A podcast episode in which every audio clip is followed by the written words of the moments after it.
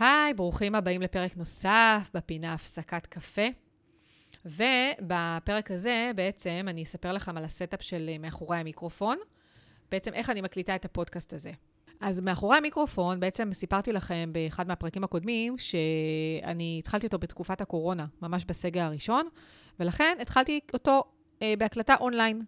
עכשיו, אז בזמנו, כל הנושא של להקליט פודקאסטים אונליין היה ממש בחיתוליו. היה אז בזמנו בעיקר את שירות זום, כמו שנהיה מאז הקורונה מאוד פופולרי, ואנשים היו מקליטים בזום, והסאונד היה מאוד מאוד לא איכותי, ולכן אה, רוב האנשים די נמנעו מלהקליט אונליין פודקאסטים. אז uh, הם היו מקליטים פרונטלית, וגם אני. לכן, דרך אגב, את פודקאסט על עקבים הקלטתי פרונטלית. לא, זו לא הסיבה היחידה, אבל גם אהבתי לפגוש את אותן נשים שראיינתי, ובאמת נוצר קשר מאוד uh, טוב עם uh, הרבה מאותן, uh, עם אותן נשים בעצם, בגדול עם, עם כולן, כן? אבל uh, עם חלקן אני עוד בקשר עד היום. ו... בעצם, אז ממש בתחילת הקורונה, התחילו לצוץ כל מיני שירותים להקלטת פודקאסט בצורה איכותית, כן? זאת אומרת, הם לא, הם היו קיימים גם לפני, כן? אבל בארץ הם לא היו פופולריים, כי שוב, אה, פשוט לא היו מוכרים. אה, אז אני הבנתי שאני הולכת להקליט את מאחורי המיקרופון אונליין, בלי ברירה, והתחלתי לחקור איזה שירותים קיימים. לא רציתי להקליט בזום, מכיוון שזום הוא עובד, אה, הוא מקליט אה, בסטרימינג, וזה מפיק סאונד פחות איכותי. אה, הוא מאוד תלוי ביציבות של האינטרנט. אה, בתקופת הקורונה האינטרנט היה מזעזע, אז, אה, ולא היו אז סיבים ממש. בקיצור, הבנתי שאני לא רוצה להקליט בזום, והתחלתי לחפש שירותים להקלטה אונליין, מרחוק. אז בזמנו התחלתי עם SquadCast, עד היום הוא שירות מוכר, להקלטת פודקאסטים אונליין, הם מאוד השתפרו מאז. אז, דרך אגב, בזמנו, להקליט וידאו גם היה משהו מאוד, אה, מאוד לא נפוץ, להקליט אונליין וידאו, videocast, כן? אה, ו SquadCast אפשרו את זה, ולכן אה, בחרתי ב SquadCast. ועם הזמן ככה צצו עוד שירותים, ומכיוון שאני מאוד אוהבת לבדוק שירותים חדשים, אה, ו... וככה להתנסות, וגם כדי להגדיל את ה... וגם כדי להרחיב את הידע שלי, למקרה שישאלו אותי, אז ככה פשוט אה, מצאתי את עצמי מתנסה בכל מיני שירותים. התנסיתי ב Zencastr, התנסיתי ב Riverside, ב Iris, זאת אומרת, יש באמת המון המון שירותים. והתקבעתי לי ככה על Zencastr, שמאז, דרך אגב, אה, היום כולם כבר יש להם וידאו. אז בעבר, דרך אגב, לא היה לזנקסטר וידאו, אה, אבל כן היה אפשר, לה, אה, זאת אומרת, להקליט, כן? אז מה שאנשים היו עושים, היו מעלים את עצמם בזום, משתיקים ופותחים את זנקסטר ומקליטים דרך זנקסטר. אני לא אהבתי כל כך את השיטה הזו, זה גם מאוד מסורבל, גם uh, רוב המרואיינים הם uh, לא הכי טכניים ולא... זאת אומרת, היו מרואיינים שהיו פחות טכניים, ולא, לא התחשק לי פשוט לסרבל את התהליך הזה, רציתי מאוד לפשט אותו ולהוריד חסמים.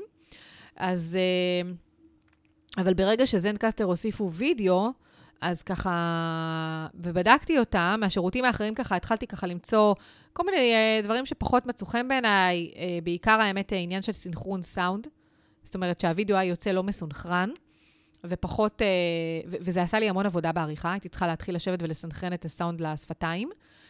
ו...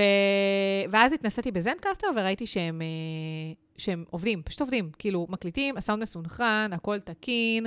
הם גם מאוד שיפרו את הממשק שלהם מאז שבזמנו התנסיתי בו לפני איזה ארבע, ארבע שנ... שלוש שנים, משהו כזה, ארבע שנים. Uh, הממשק שלהם לא נראה בכלל כמו שהוא היה נראה בזמנו, הוא הרבה יותר ככה user friendly. ונכון להיום, אני מקליטה באמצעות זנקסטר את הפודקאסט מאחורי המיקרופון, כולל וידאו. אני משתמשת בווידאו, ממש מעלה אותו ליוטיוב, אפשר להיכנס ליוטיוב, לחפש מאחורי המיקרופון, ותראו ממש את הווידאוים. הווידאו עצמו, הערוך הסופ, הסופי, כן? ביוטיוב, אה, אני הוספתי לו כל מיני ככה תמונות וכל מיני טייטלים וכו', וכולי. אבל בעיקרון אה, אתם פשוט מקבלים וידאו גולמי. אה, וידאו שלכם, וידאו של המרואיין, אחרי זה אתם יכולים לערוך ולעשות מה שאתם רוצים. אז, אה, אז זה מה שעשיתי, ומכיוון שגם את פודקאסט על עקבים העברתי להקליט אונליין, אז גם את פודקאסט על עקבים אני מקליטה דרך Zencastr. אני לא מעלה את הוידאו, אבל אני לא יודעת, אני תמיד שואלת את עצמי למה, דרך אגב, למה אני לא מעלה גם את הוידאו של פודקאסט על עקבים. לא יודעת.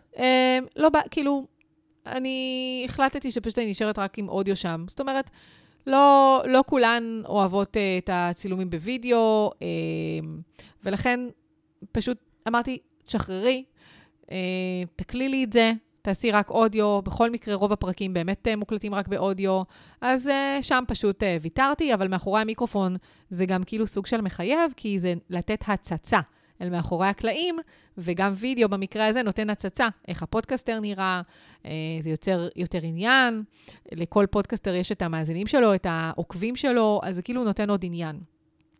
אז שם, לכן שם אני בעצם כן מקליטה בווידאו. אני עורכת את הפרקים ב Premiere, שזה Premiere Pro, כן? זה בתשלום, תוכנה מקצועית לעריכת וידאוים. אה, אני עושה אגב גם הדרכות על Premiere, אבל אה, בעיקרון, אה, אתם לא חייבים להקליט עם Premiere, יש עלות, עלות חודשית ל Adobe, ולכן יש גם את Camtasia, אם אתם צריכים לערוך וידאוים, גם את Filmora, שהן תוכנות פחות מקצועיות, אבל הן עושות את העבודה, כן? את העריכה. זהו, ו... ו... וגם פה, דרך אגב, את הסאונד אני עורכת ב Auphonic.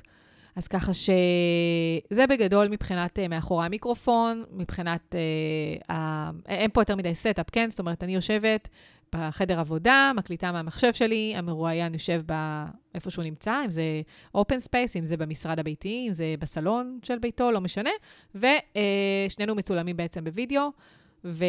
ואז אני מעלה כמובן גם את הווידאו וגם את האודיו. זהו, זה לגבי איך אני מקליטה את מאחורי המיקרופון, וגם את פודקאסט על עקבים אה, החדש, אחרי שהוא עבר לאונליין. אני בעיקרון מאוד ממליצה על Zencastr, אני מאוד אוהבת אותם. הם עולים בסך הכל איזה, אה, אם אני זוכרת נכון, 19 דולר לחודש, כי אני משלמת לשנה מראש, אז אה, אני לא בדיוק זוכרת את העלות, אבל אני לא ממליצה להתחיל עם שנה. תנסו חודש, חודשיים, אהבתם את הממשק, מוצא חן בעיניכם, אתם מתמידים, לכו, אה, תשדרגו לשנה. אף פעם אני לא ממליצה בהתחלה ללכת על מנוי שנתי. זהו, זה היה לגבי הפרק הזה. נתראה בפרק הבא.